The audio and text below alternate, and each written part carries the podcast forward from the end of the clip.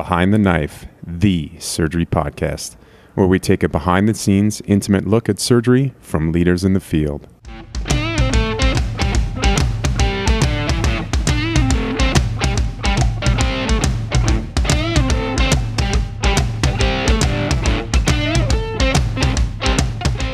Okay, so welcome to another episode of Behind the Knife. We're very pleased to have Dr. Jeffrey Lee here with us, who is the chair of the Department of Surgical Oncology at UT MD Anderson Cancer Center in Texas. Sir, welcome to BTK. Thank you. Good to be here. So, could, could you give our listeners a little bit of background about uh, where you grew up, where you're from, and uh, where you trained, and how it came to the point where you're the chair down there in Houston? Sure. Um, so, I, I, grew up mostly in New Jersey. Um, I was an undergrad at, um, at Dartmouth in New Hampshire.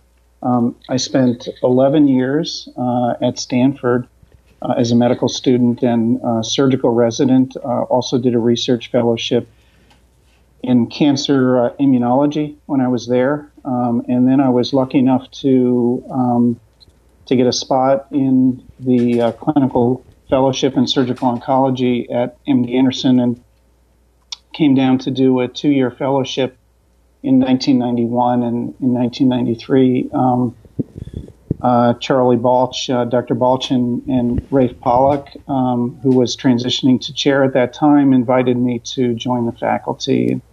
Um, it's been uh, a fantastic place to be ever since I've been there now for um, 25, 25 years. About five years ago, I was asked to uh, take over as chair of the Department of Surgical Oncology. Rafe was uh, retiring from his position as, as chair um, and uh, was really fortunate to be able to do that. So, surgical oncology at uh, MD Anderson would be considered uh, gen- general surgery at, at, any other institution. It's um, it uh, at the time included breast surgery. They're now a separate department. Orthopedics now a separate department, as well as um, all aspects of GI surgical oncology um, liver, pancreas, uh, colorectal, um, and uh, peritoneal surface malignancies, uh, also uh, melanoma, sarcoma, and uh, uh, endocrine, as well as pediatrics, are part of surgery. Well, thank you for that introduction. And this is Vance Sohn, who is a graduate of the MD Anderson program. And uh, Dr. Lee, you certainly are a master of uh, many disciplines within the field of surgical oncology. But one of the things that we'd like to talk uh, about uh, right now is uh, one of your research uh, efforts in melanoma. Do you care to explain or expand a little bit about your research efforts? Sure. Um, you know, I, have been involved, Vance, as you know, in um, interested in um, in the immune response to melanoma for, for a long, long time, and uh, that over the over the past couple of decades has uh, transitioned um, to include not just immune response but also uh, inflammatory response to melanoma and and other cancers as well as melanoma genetics. So about um, about eight years ago, I partnered with um, uh, with Chris Amos, uh, a, a, molecular epidemiologist, to uh, to begin to look at um, the very large number of um, of specimens, uh, blood specimens, particularly that we had collected over, from thousands of melanoma patients over over a couple of decades that I'd been on faculty. And we um, we first uh, did a, a, very large um,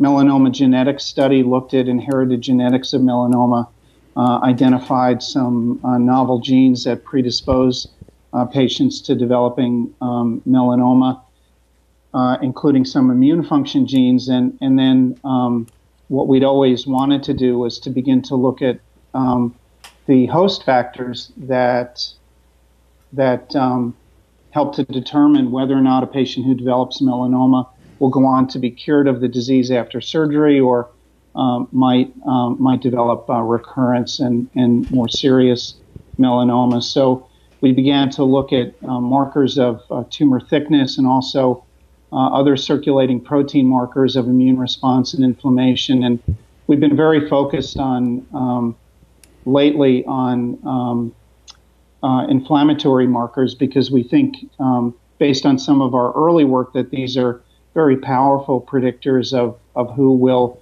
uh, who will go on to develop recurrence of melanoma and have more serious melanoma. And we also think these are uh, really areas where um, uh, now that we have effective uh, targeted and immune therapies for patients with melanoma, we think anti-inflammatory treatments will be the next uh, the next vanguard of, of important treatments. So we've been looking at, in particular, CRP and vitamin D, C-reactive protein, uh, generalized marker of inflammation, important in uh, we know in um, in in uh, the outcome of patients who have cardiovascular disease at risk for heart attacks and strokes, but also cancer. We think um, and vitamin D. Uh, low vitamin D levels are very common in melanoma patients, kind of surprisingly, as well as in the general population. And um, and if you have a, either a high CRP or a low vitamin D, uh, some of our large recent studies suggest that you're more likely to have your melanoma come back, respond poorly to treatment, and even die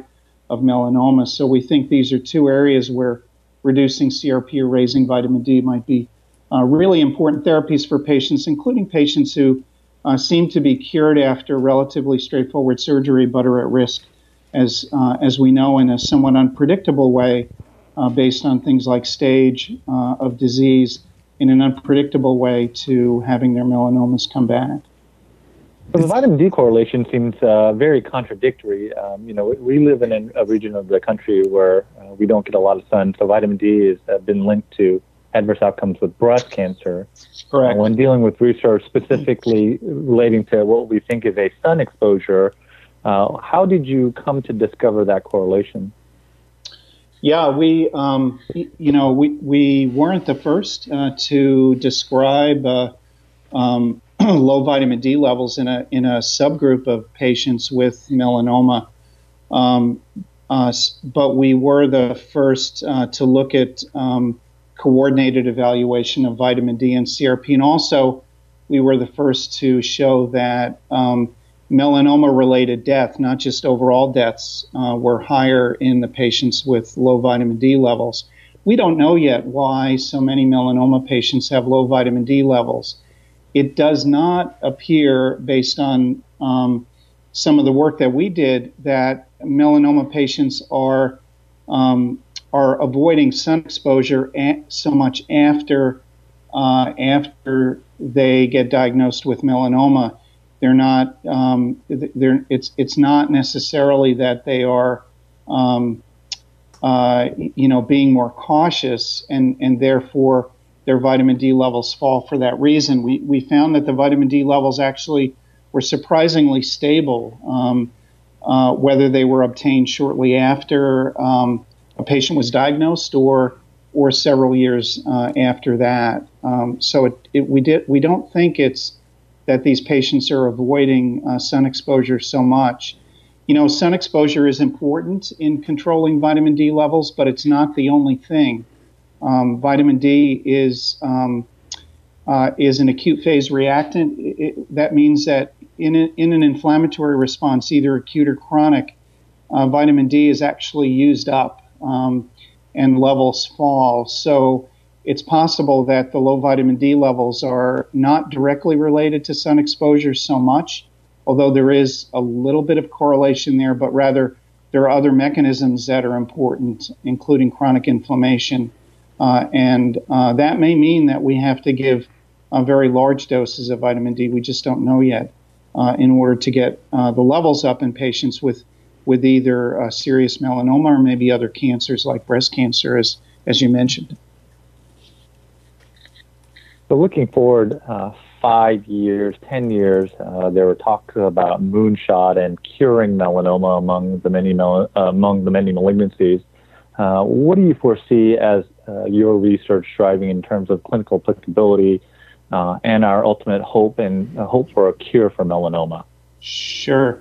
I, you know, this is a, a, tremendously exciting time to be involved in taking care of melanoma patients and and um, participating in, in research um, for patients with melanoma. We have we've had over the past five to eight years a series of uh, really major advances, as, as you all know, in, in the care of melanoma patients, starting with targeted therapies, um, BRAF and MEK inhibitors uh, alone and then in combination, um, and, um, and then checkpoint inhibitors uh, against uh, CTLA4 and PD1 or PDL1. And uh, um, these treatments are um, dramatically effective in a um, in a subset of patients with with seriously melanoma with, with serious melanoma. Um, there are more and more responses to treatments that look like cures, and so that really has changed. Um, you know, t- has changed the battlefield for us. I think in in important ways, and um, we really are looking forward to curing more and more patients, even with very serious uh, serious melanoma. We're operating on more patients uh, with advanced melanoma, including stage four disease, uh, especially after they have uh, what are often partial responses to these targeted therapies and, and, and immunotherapies. Uh, so it's it's a it's tremendous to be able to offer um, helpful treatments and in some cases we think curative treatments to more patients with melanoma. I do think that the research that we're doing in um, in chronic inflammation in particular is going to open up a new front, you know, beyond uh, chemotherapy, radiation therapy, um, immunotherapy, and targeted therapies.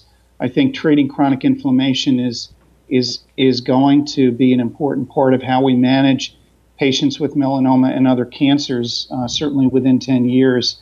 And that means um, medications, that means measurements um, to determine whether chronic inflammation is an important uh, mechanism uh, in an individual patient, uh, helping um, or permitting their cancers to be more aggressive. And in that subset of patients, especially um, uh, medications, agents, uh, vitamins, um, uh, to uh, to abrogate or interrupt the um, the inflammatory response, maybe diet and lifestyle changes as as well. Um, I, I don't necessarily think that treatment to um, interfere with inflammation will be a cure in and of itself, but I think it will help uh, to cure more patients and, and even prevent um, melanomas in, in high risk uh, individuals. I think, and I think these um, these mechanisms are probably important in uh, in colon cancer, breast cancer,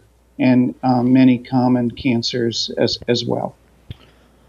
Well, Dr. Lee, we do appreciate time to taking us uh, to go through that melanoma research. It definitely do- offers a lot of insight into, you know, a very difficult disease to treat. Um, but I think we're going to move on to our into our dissection of the day. And with you, Dr. Lee, I think we're going to discuss adrenal incidentalomas. And I know by the mm-hmm. time the patient gets to you, they've had most of the workup done. Uh, but for the, you know, the students, residents, and staff that listen to this podcast, it'd be great to go through uh, what workup you expect to be done before they even get to you, and how do you guide your treatment for there? So maybe we start with what type of workup do you uh, do you have these patients do before they come see you? Sure. So you know, an adrenal incidentaloma, incidentaloma uh, implies that the imaging study that identified the adrenal tumor was uh, was done for another reason, not directly related to the adrenal tumor itself. Uh, the identification of the adrenal nodule uh, or tumor, therefore, was a surprise. And um, we're, we're, then, we're therefore starting with the assumption that uh, the patient doesn't have any obvious signs or symptoms related to that adrenal tumor. It's absolutely true that sometimes we find that the patient does, in fact, have um, often subtle signs or symptoms that uh, that are reflective of a hormonally active tumor, for example. But the phrase incidentaloma implies that it's it, that uh, the imaging study was not done because one suspected an adrenal tumor. So, if we're starting from that assumption, uh, then um, we would we would first start with uh, physical exam and um, uh, uh, and history, just like we would with any patient. Um, and uh, we would look for evidence of um, on on history, evidence of hormonal hormonally active tumor, things like high blood pressure, um, things like uh, a history of um, uh, of uh, uh, hirsutism or um, or extra body hair, um, things like weight gain. Um, on physical exam, we would look obviously for evidence of Cushing syndrome, of, uh, of excess cortisol production. But then, if the patient is referred to us, we would review the laboratory data that had been obtained already, and we would um, uh, and and we would look for uh, evidence of a hormonally active tumor. And if there was missing laboratory data, we would want to fill that in. Uh, what we look for in particular is um, uh, on the routine blood work. First of all, we would look for any evidence of anemia. Uh, that could suggest that the patient has an underlying malignancy uh, or even a primary adrenal cancer. Uncommon, but um, for example, if a patient had a, uh, a significant anemia, we would um, we would be concerned that they might have an underlying cancer, for example, a colon cancer with metastasis. Um, if the patient had um, abnormalities in their biochemical evaluation, for example, a low potassium, uh, this would immediately alert us to the possibility of an aldosteronoma, particularly if the patient was also hypertensive. So we would always want a patient to have a blood count and electrolytes, um, renal function tests uh, to help us interpret the rest of, of the evaluation. Um, those are really the essential basic um, uh, um uh, blood, the, the essential basic blood work. Beyond that, we would look for uh, a series of specific uh, hormone tests. And, you know, to some extent, as the um, referring doctor, you're going to be filling in examination um, uh, tests that have already been done. But in particular, we would look for uh, a morning cortisol level, an ACTH level, a renin, an angiotensin, uh, ideally an aldosterone, although you could argue if the patient's not hypertensive, and their potassium is normal, it's not necessary. We like a DHEAS.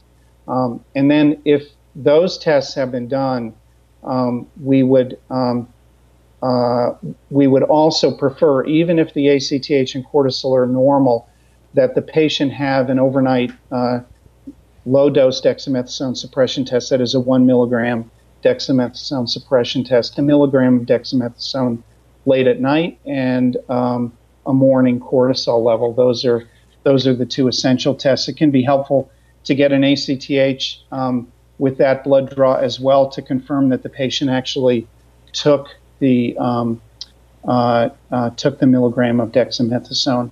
Uh, if they did, that ACTH should be uh, very low uh, in the morning. And with those, you know, with those tests, it is usually possible to make at least a preliminary assessment as to whether um, you have a functioning adrenal tumor. Um, we also, of course, would add a plasma metanephrine uh, screening for uh, for pheochromocytoma. Uh, so with with those um, relatively straightforward and relatively complete, I would say, blood tests, uh, you should be able to make an assessment as to whether you have a functioning or a non-functioning tumor. Um, sometimes the results will come back and will be equivocal, and additional testing will be necessary. But usually you can um, you can determine based on uh, based on those results. Dr. Lee, can you just explain uh, what's the uh, purpose of the DHEAS and how does that change uh, what you would do? Yeah, sure. Um, so a um, in a patient with a um, with subclinical Cushing's um, or with frank Cushing's, the DHEAS is usually suppressed. Um, so a pattern of a uh, an elevated morning cortisol, a suppressed morning ACTH, or um, a lack of suppression to the one milligram overnight dexamethasone suppression test, uh, together with um, a low normal or a frankly low DHEAS, uh, can help when you're trying to determine whether a patient might have um, uh, a, a subtle evidence of subclinical Cushing's. What we're finding more and more as we look more carefully at patients with um, with small small to medium sized adrenal nodules, and we're really talking about adrenal nodules in the one one to two two and a half centimeter range that are typically picked up as incidentalomas, often in um, you, know, in middle-aged adults who have CAT scans done for other reasons, um, MRIs done for other reasons, um, it is it is more and more common that we will identify uh, evidence of subclinical uh, dysfunction of, of the adrenal gland. That is particularly um, uh, evidence of lack of diurnal variation of the cortisol level that leads to a mild degree of hypercortisolism, mild Cushing syndrome, and we think that that puts the patient at risk for a host of medical problems, including uh, unintended weight gain, uh, hypertension, um, uh, either poor glucose tolerance or frank diabetes, um, uh, um, calcium loss from bones, and, and, and so forth. Exactly the things that we see in Cushing syndrome, but uh, to a somewhat lesser degree, yet over a period of uh, many years, if not treated, can can mean um, uh, a detriment to that individual's health. So the DHEAS, DHEAS helps to interpret, um, for example, a, uh, a, dexamethasone suppression result that would be in the intermediate range, that is between two and five, um, where we suspect that there may be hypercortisolism, but um, we like to see additional evidence of that, particularly before recommending surgery to a patient with a relatively small adrenal tumor. And now that we've ruled out that the tumor is a, a fun- it's a non-functioning tumor, and we've ruled out that it's a functioning tumor, what imaging characteristics uh, are make you more wary and uh, more likely to operate?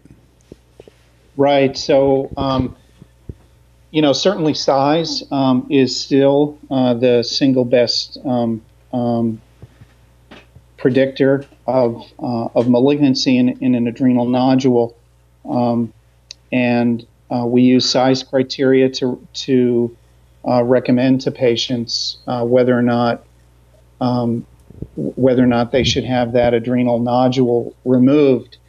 Um, what that means is the larger the tumor, the more likely it is to be cancer. Of course, um, most adrenal, most primary adrenal cancers are over six centimeters in size. Um, most adrenal tumors that are four centimeters or less are benign, and uh, those between four and six centimeters are in a gray zone.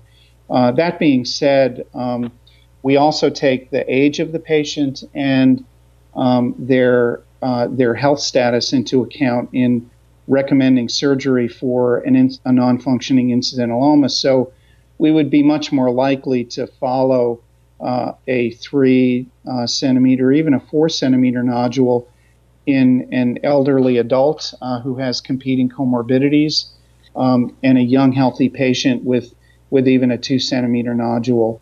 Uh, we will often recommend, since the choices are lifelong follow up or removal, um, even a two centimeter nodule, will, will often recommend that they have that they have surgery. Beyond that, uh, we look at we look hard at the um, details of the imaging characteristics of the tumor. Although um, honestly, most um, and it's important for the audience to um, to um, to be aware that uh, most incidental adrenal nodules will be in the small to medium size range and will have imaging characteristics of a benign tumor. That is, uh, they will have um, uh, low density, um, they will have rapid washout, and um, they will be uh, very regular and homogeneous. So, uh, adrenal tumors that have uh, low density on uh, on CAT scan, they have th- their Hounsfield units are on the, on the um,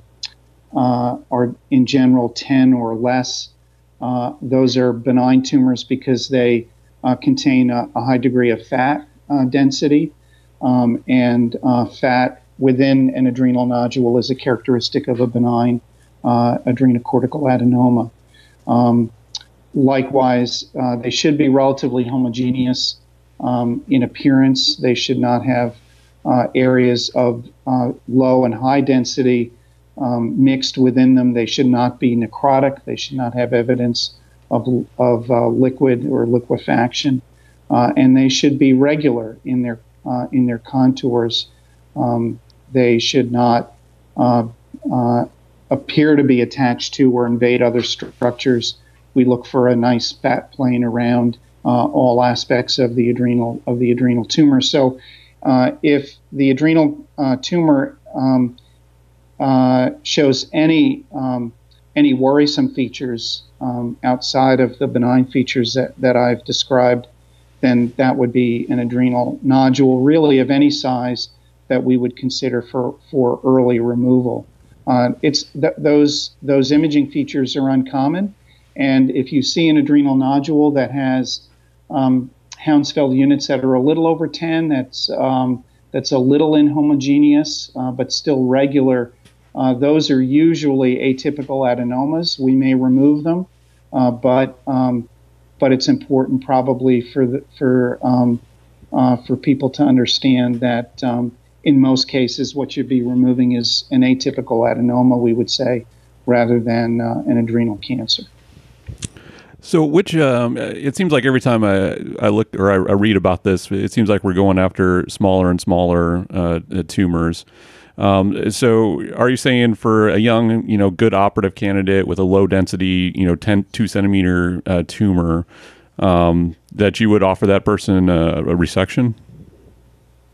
Um, I, I, I, I, would. Um, I think that, uh, you know, first of all, with the availability of, um, of minimally invasive, particularly retroperitoneoscopic approaches uh, to these um, to these tumors, with uh, with the knowledge that uh, that these tumors do tend to grow, although very slowly over time, um, with the um, with the knowledge that these tumors, and although it's still poorly defined what the frequency is of conversion to uh, to functioning tumors, that uh, they can convert to functioning tumors. I, I, would have that discussion with, you know, if we're talking about a 35 year old individual, um, uh, I would I would on the one hand talk to that individual about the fact that we're um, uh, that we're going to be following that that tumor for a while and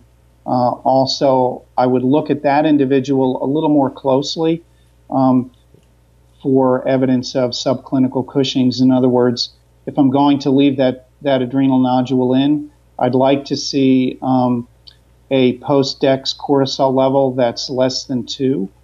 And I might even do some salivary cortisol levels um, to, uh, and I'd look at the DHEAS hard. In, in other words, I would look for evidence because uh, I don't want to miss uh, subclinical Cushing's in a patient like that. Um, doesn't mean I wouldn't follow the patient if the patient was inclined uh, to to be followed rather than have surgery immediately. I think that's completely reasonable. But I also wouldn't argue with removing a two centimeter adrenal tumor in a in a young healthy person.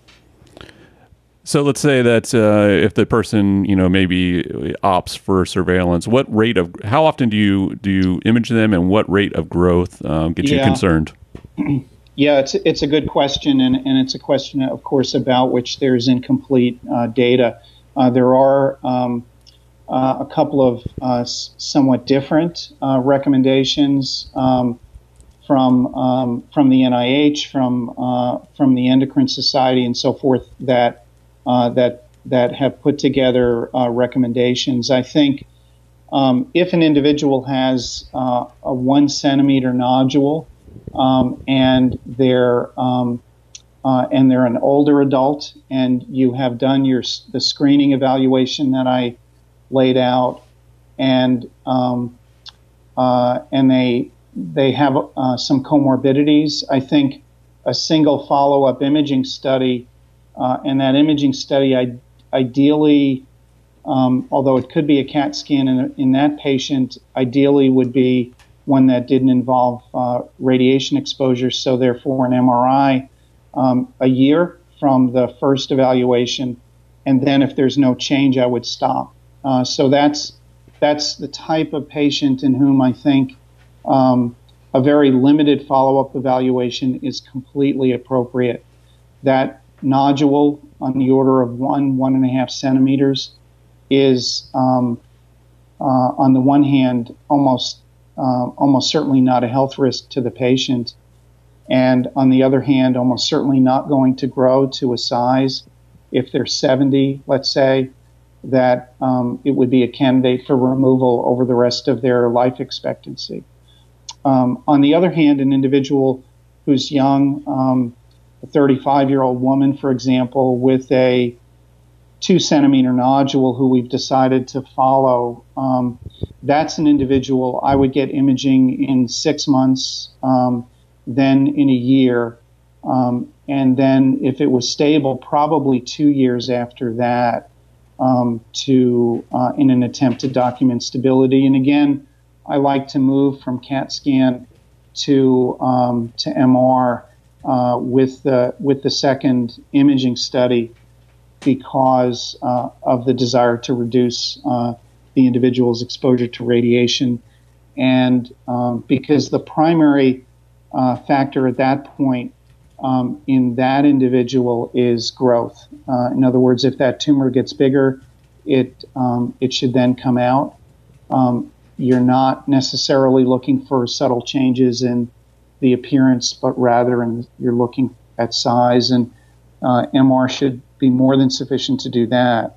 Um, in a patient, in a young patient, also at the time that I did the follow-up uh, imaging studies, um, either at six months or a year, probably at a year, I would repeat the hormone evaluation um, uh, to look for any evidence that this was um, becoming a hormonally productive tumor. I wouldn't do everything, but I would do um, I would do a morning cortisol ACTH um, and a DHEAS, and then I would repeat the DEX suppression test if if I had any concern that the patient might have subclinical Cushing's.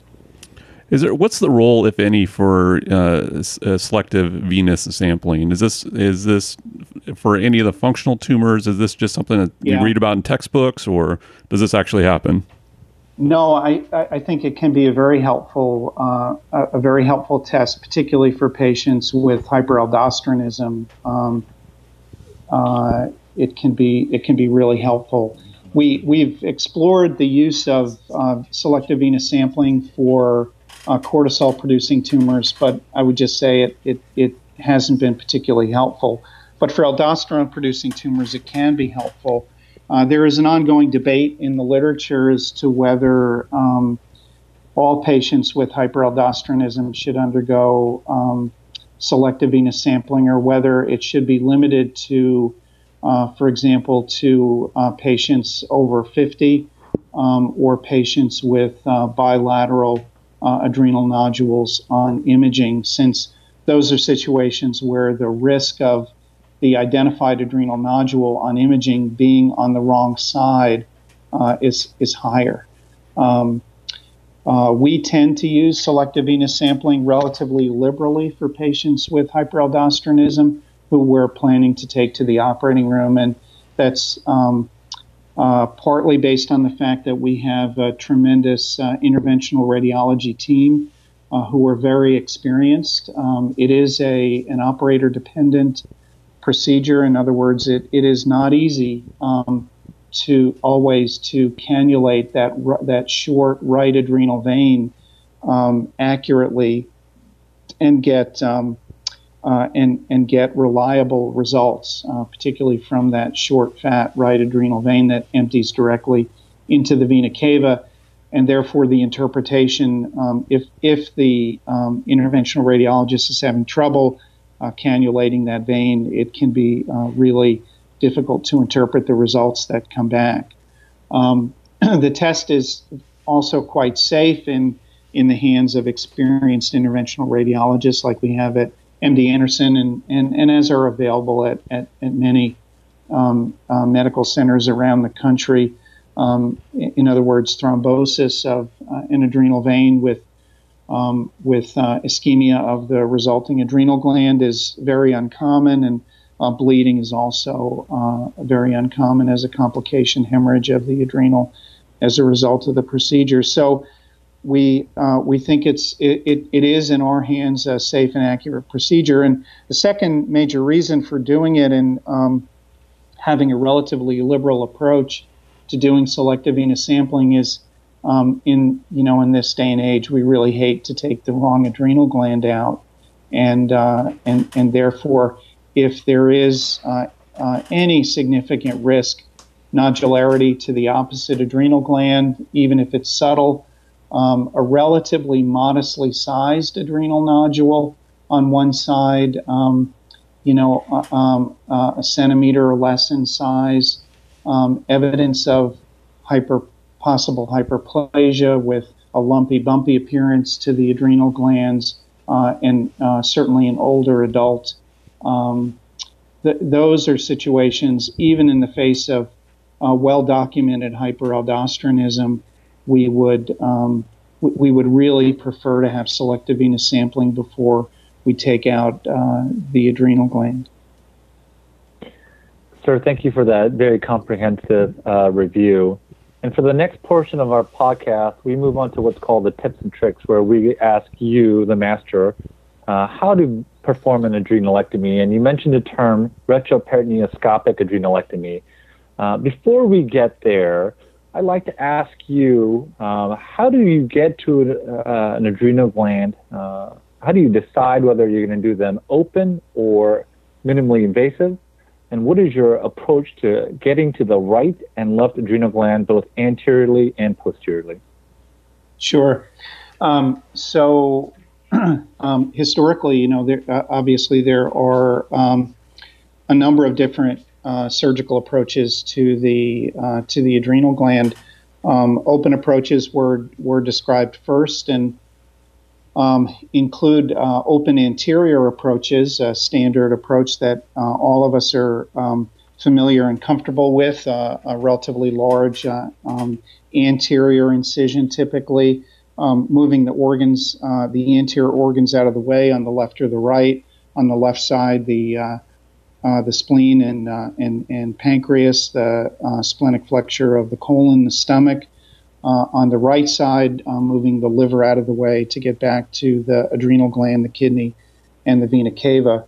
Um, urologists in particular um, have used an open flank approach for decades. Um, that um, an approach that I, that I have very rarely used for patients with adrenal tumors and in my practice, even over 25, 25 years.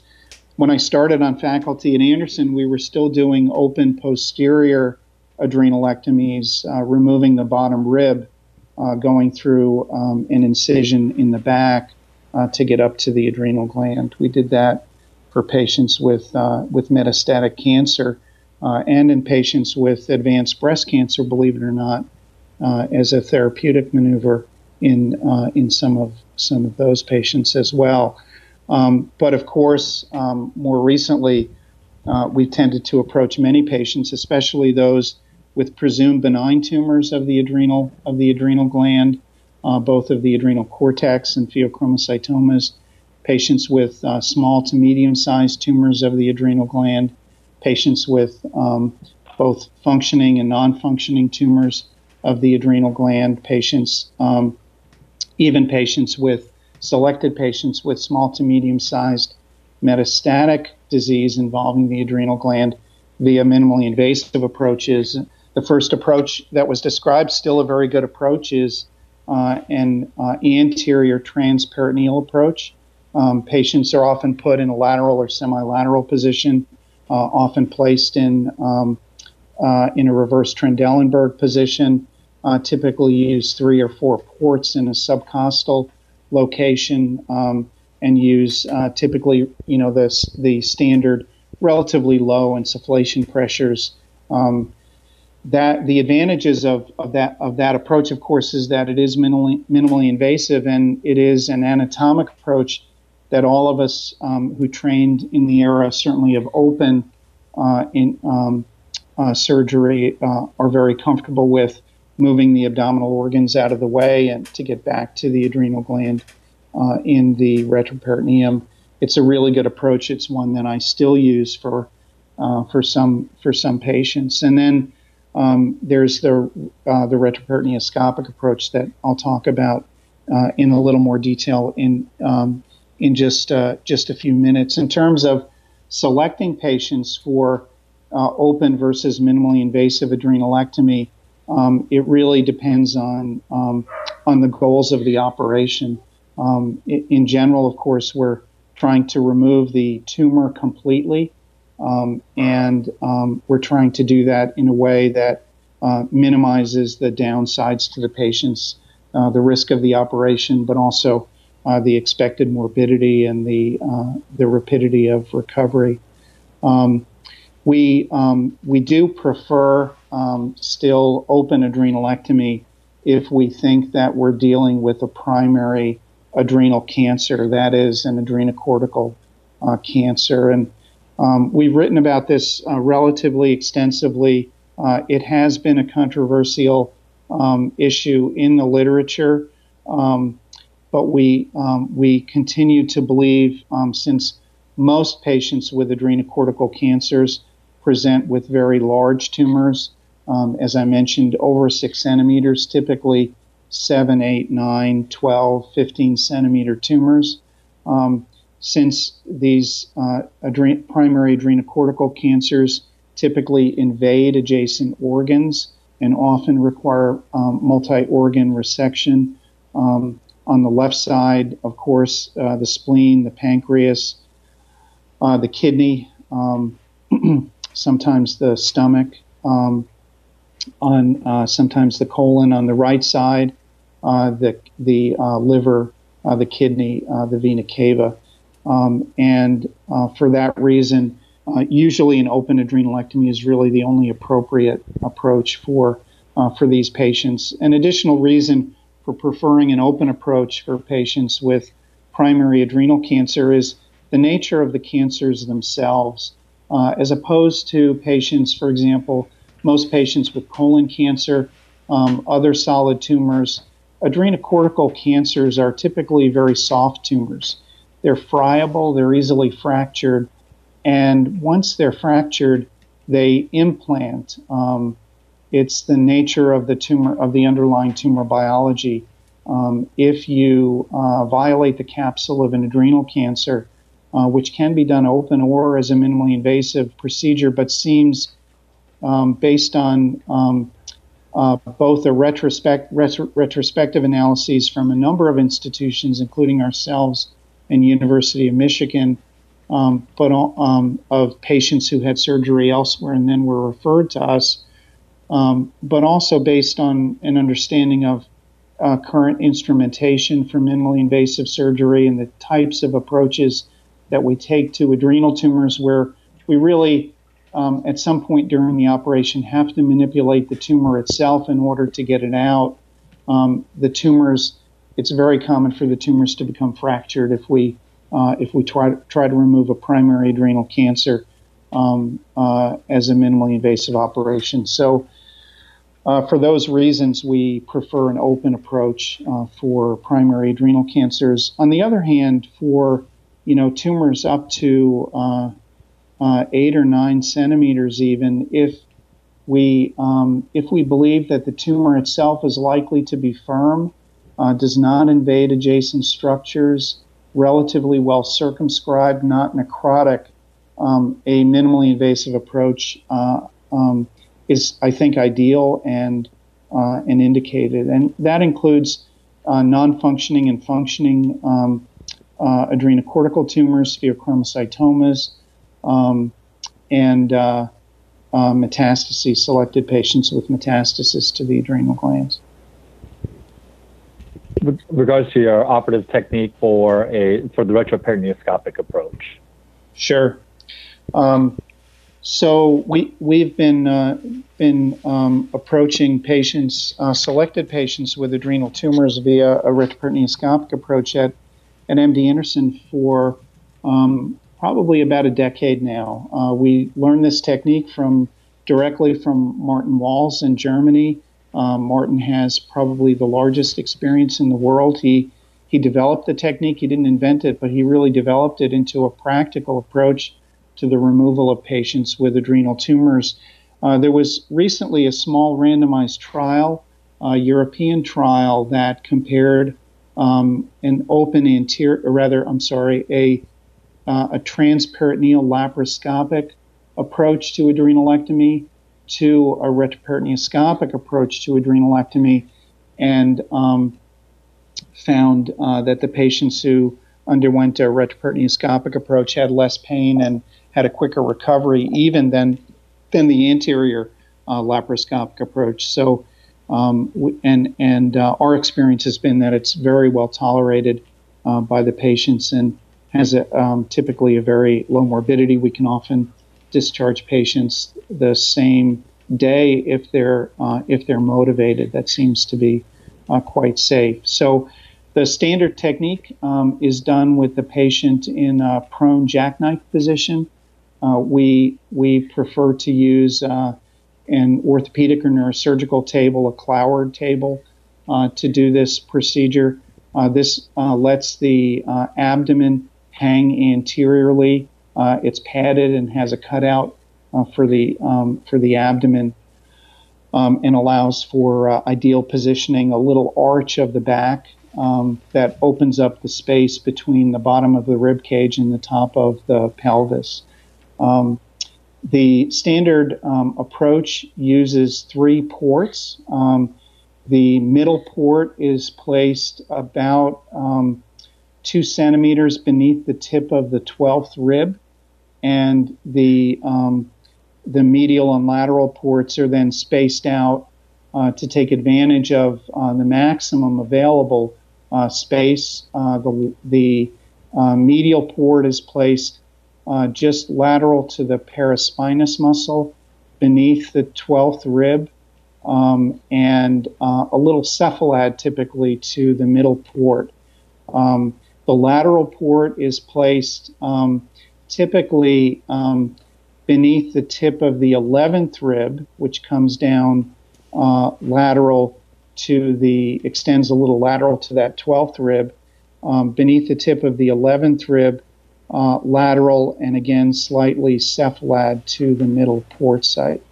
Um, we uh, make the incision for the middle port first. Um, that incision has to be large enough to admit your index finger um, of your dominant hand because that you will use that finger um, to confirm entry into the retroperitoneal space and to guide the placement of the two other ports.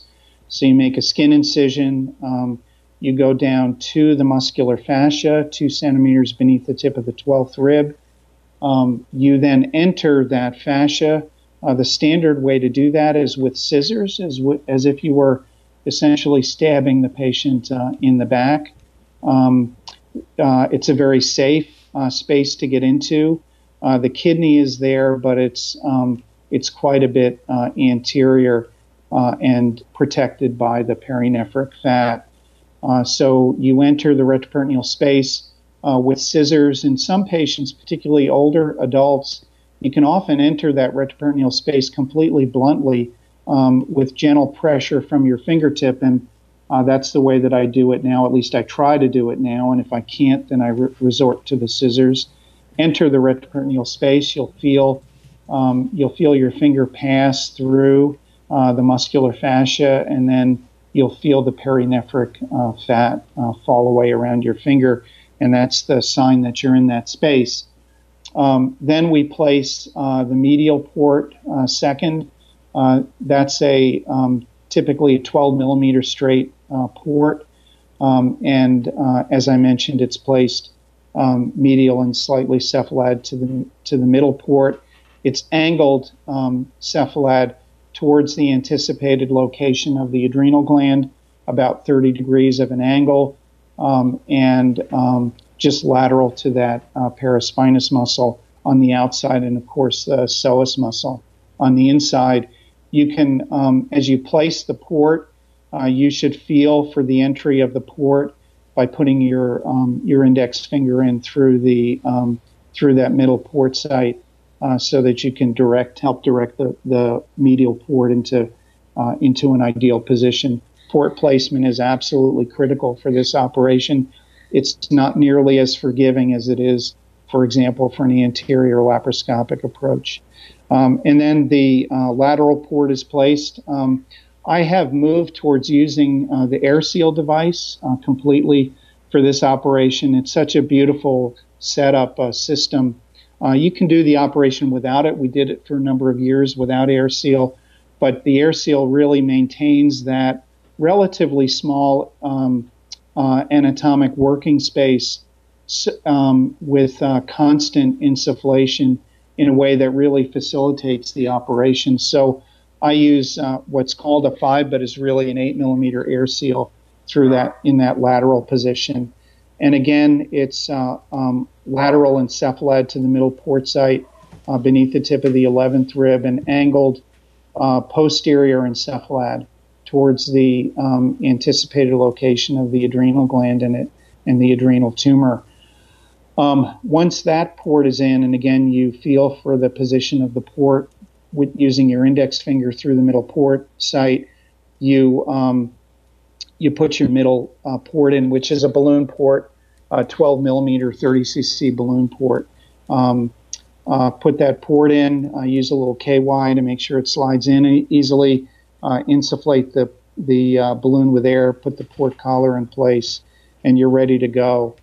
Uh, I would say um, I would um, at this point mention um, a little clinical pearl, and that is um, you know, many of our patients, particularly those with Cushing's or subclinical Cushing's, um, but e- even those who don't have that condition um, have obesity, including truncal obesity nowadays. And um, it's absolutely critical for a successful operation, ideally before you take the patient to the operation, that you measure the subcutaneous fat um, at the at the place where you're going to be putting that middle balloon port in.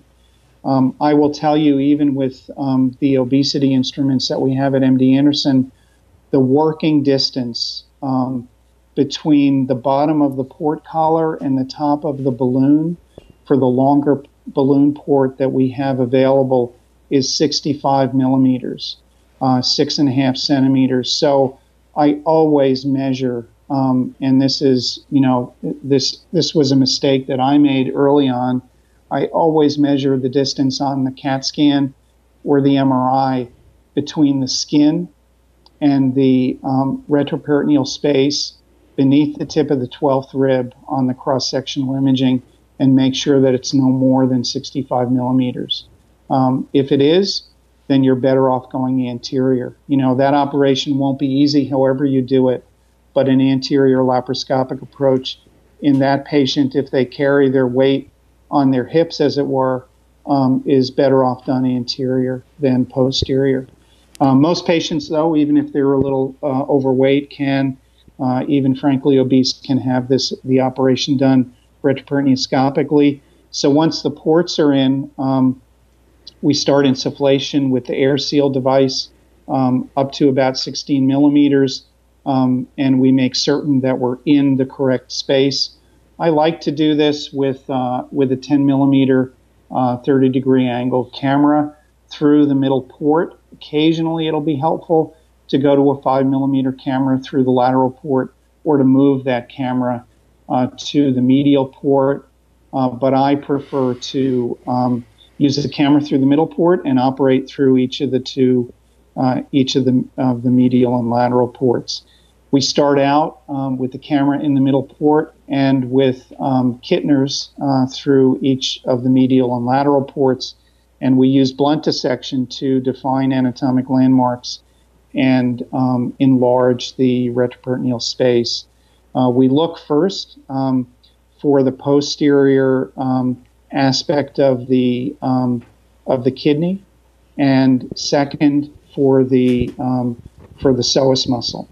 Um, once we've identified those anatomic landmarks, that confirms to us that we're in the retroperitoneal space and that we haven't, for example, put the lateral port into lateral and entered the peritoneal cavity or put um, the lateral port too high and entered the chest cavity.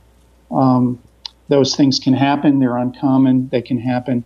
If they do happen, um, one doesn't necessarily have to stop the operation uh, often one can reposition the ports, uh, deal with the pneumothorax, um, and just uh, or with the um, degree of pneumoperitoneum and proceed with the operation.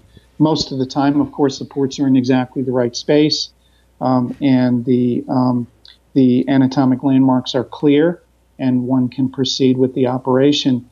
The next step in the operation, it's critically important, is to free the superior pole of the kidney um, from the periadrenal uh, fatty tissue, the adrenal gland, and the tumor. Um, this is absolutely essential. And just like if we're doing an anterior laparoscopic operation, you um, you move things out of the way and you trust that the adrenal gland and the tumor will be in the correct place and it will come into view in due time. It's not necessary and it's actually counterproductive to immediately try to see the adrenal gland uh, or the tumor. So the next step in the operation is to free the superior pole of the adrenal gland uh, from that perinephric fat. Um, once that's done, and, and I take a lot of time to um, uh, to completely free that pole so that you can actually lift it posteriorly with your instruments. Um, it's really helpful. The more you do early in the operation, the easier the last few steps in the operation are. Um, then um, typically we'll dissect uh, laterally and then medially to free the adrenal gland and perinephric fat from their from their attachments. Um, we don't um, we don't typically look for the adrenal vein uh, until we've done these two steps. That is the medial lateral dissection. Um, but once we've uh, done the medial and lateral dissections, typically the adrenal vein, which of course is entering the left renal vein on the left side and entering directly the vena cava on the right side, will come into view uh, during um, uh, during that medial dissection um, in particular.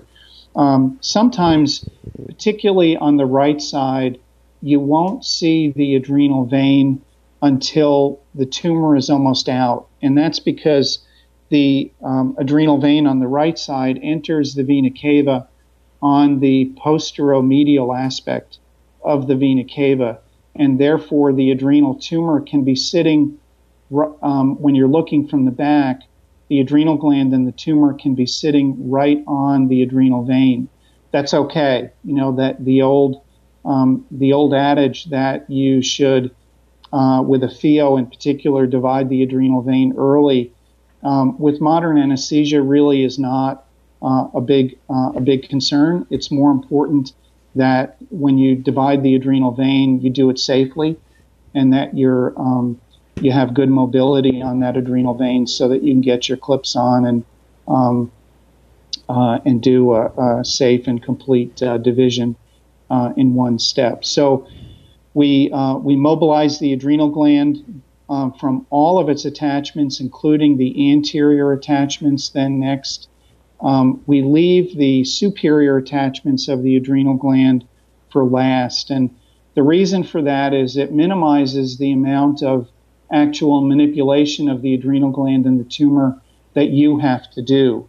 Um, it's tempting and it looks easy uh, to divide those superior attachments early.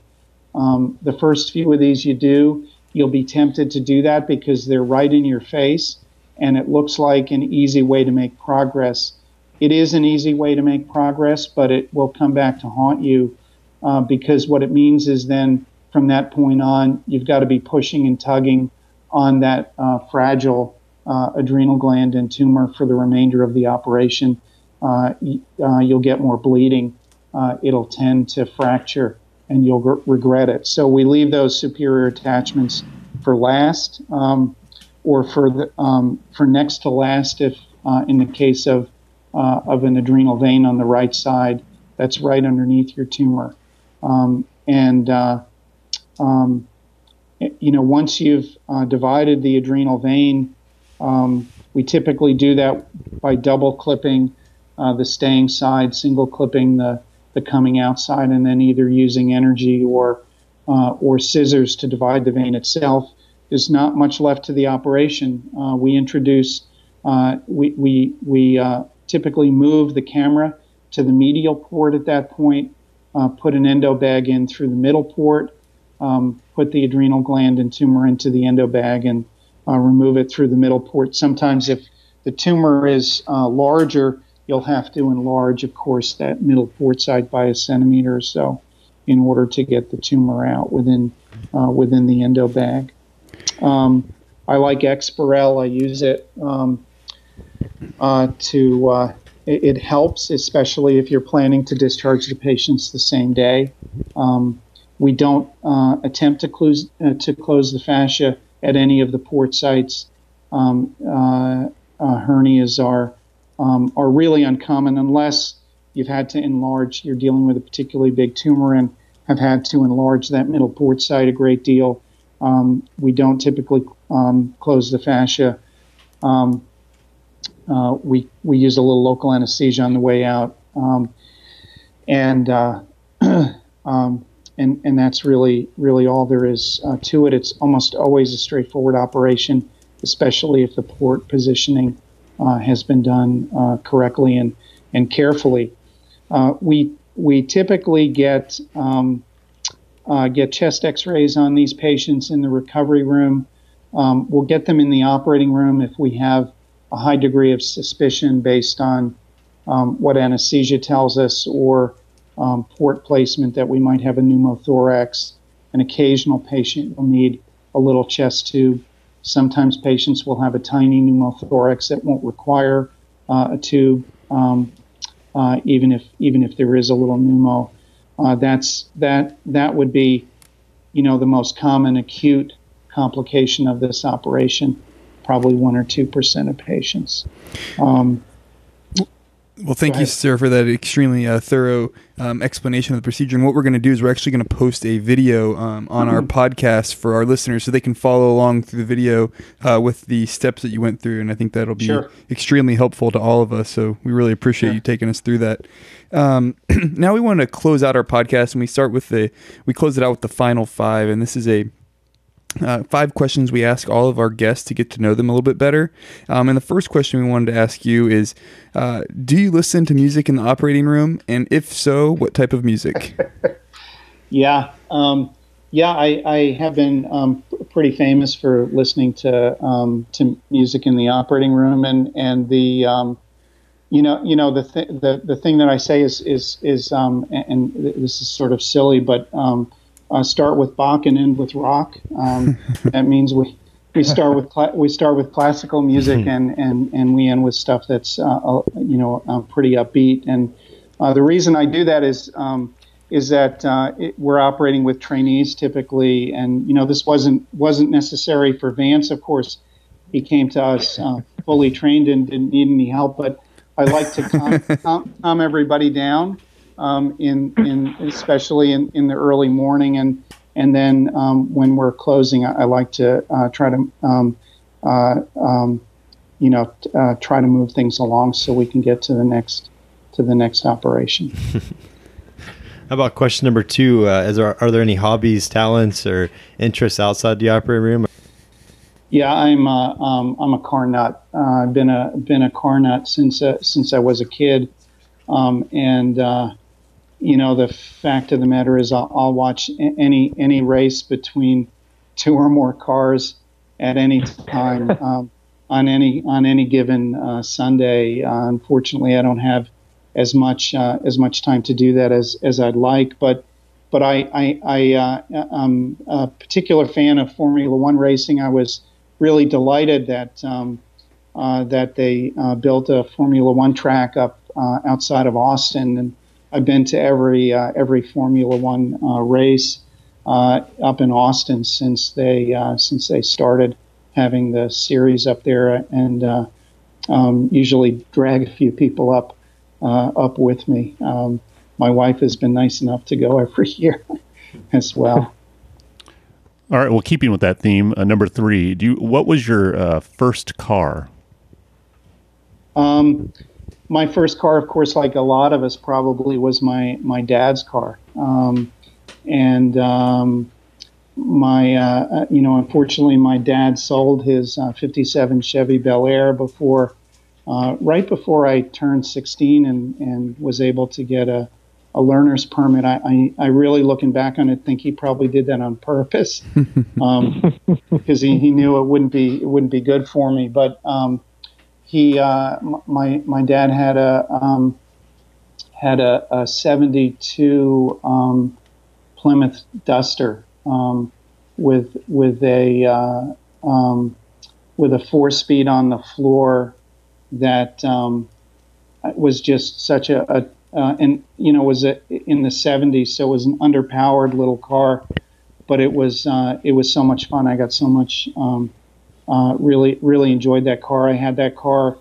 um, from uh, the middle of college uh, until I um, until my second year of medical school. Uh, drove it across country. Took a month um, driving that car across country.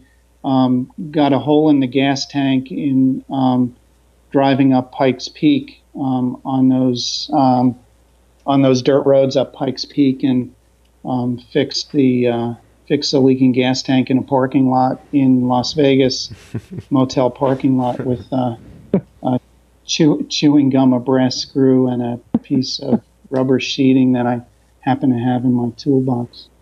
And it lasted till I sold the car a year later. It was a great, great car. I wish I still had. I'm, I'm imagining yellow. Is that am I correct or not? Yellow car. What's that? I'm imagining a yellow uh, car. No, I don't know why. it was it was uh, um, it was a mix of colors, uh, Oh, mostly okay. green. Yeah. Uh, okay, question number four. What would you be doing if you were not in medicine? I have an idea what you might answer for this, but yeah, I probably you know I I, I, would I would I would love to to to drive race cars, but I'm not. Um, I'm not nearly a good enough driver, and I'm too tall. Uh, Um, you know, if you look at people like Jeff Gordon and, and, and so forth, they're they're they're usually um, uh, um, uh, pre- pretty pretty short, and uh, they're they're kind of uh, gymnasts, and, and that's that's certainly not me. So I, I don't know. I might be unemployed or working at Starbucks. And the final question uh, if you could go back in time and see yourself on the first day of internship, what advice would you give yourself? Yeah, um, yeah. You know, I was talking to my my mom of all people about this yesterday because I have a um, I have a, a daughter who just graduated from college, and you know, like a lot of us, I mean, some of us, you guys probably knew that you wanted to be surgeons from um, from the time that that that you were um, in grade school, but um, that you know that that uh, that wasn't true of of me, and uh, even as an intern, I um, struggle with the fact of uh, the the idea of whether I was making the right decision. I I really wanted to be a complete doctor, and to me, um, after having gone through uh, medical school, uh, surgery, particularly general surgery, uh, offered me the opportunity. I thought to um, to do that, to take care of patients in a pretty complete way, and to have a um, have a direct impact on um, on how the patients did and on on helping them to get better. And surgery, more than any other specialty, um, seemed to offer that promise. And I guess what I would tell myself is that um, I guess what I would um, tell myself is um, is is that that's um, I, you know I think that's true, and that um, I would reassure myself that uh, that that I had really made the right decision. That it's been a fantastic um, specialty. Certainly, training in general surgery was fantastic training, and although there was hardly a specialty called uh, cancer surgery when you know when I was casting around for um, it's hard to imagine when I was casting around for something to do um, with the rest of my life after I finished residency. Um, there were relatively few programs. There was no ACGME certification, certainly for surgical oncology, and the um, the cardiac surgeons that I trained with, you know, arched their eyebrows and and looked at me like I was a crazy person when I said that I was uh, thinking about specializing in surgery for patients with cancer because, you know, in their mind, those patients couldn't be cured and um, and uh, the surgeries weren't particularly challenging compared to um, or very well thought out compared to what they were doing in heart surgery with heart transplants, valve replacements, um, and uh, pediatric cardiac, for example. Um, but um, it really has turned out to be a tremendous specialty, as you know, as Vance can attest. I think that we um, uh, we we have such a um, such an ability to impact patients' lives in a positive way. The patients that we cure, and even um, often the patients that we don't, and um, and uh, things are changing so fast in so many so many positive ways. We have um, have and increasingly will have ways of accomplishing the same thing or achieving even better outcomes with less of a negative impact on on patients and integrating these treatments better with um, with all of the wonderful advances that are coming from our colleagues in other specialties in medical oncology and radiation and diagnostic imaging and so forth. So, so I, really um, would would would tell my younger self that um, that it, has been a, it's been a great ride and, and I was was making the right decisions. Well, Dr. Lee, on behalf of the entire Behind the Knife team, we can't thank you enough for taking the time to talk to us today that was very fascinating, very informative, and very thorough. Um, and it was it was also a pleasure to have uh, Dr. Vance on, one of your uh, former trainees, here to to talk as well. Um, so, Dr. Lee, thanks again, and we hope to have you back on Behind the Knife. You're welcome. Been wonderful. Thanks so much. Until next time, dominate the day.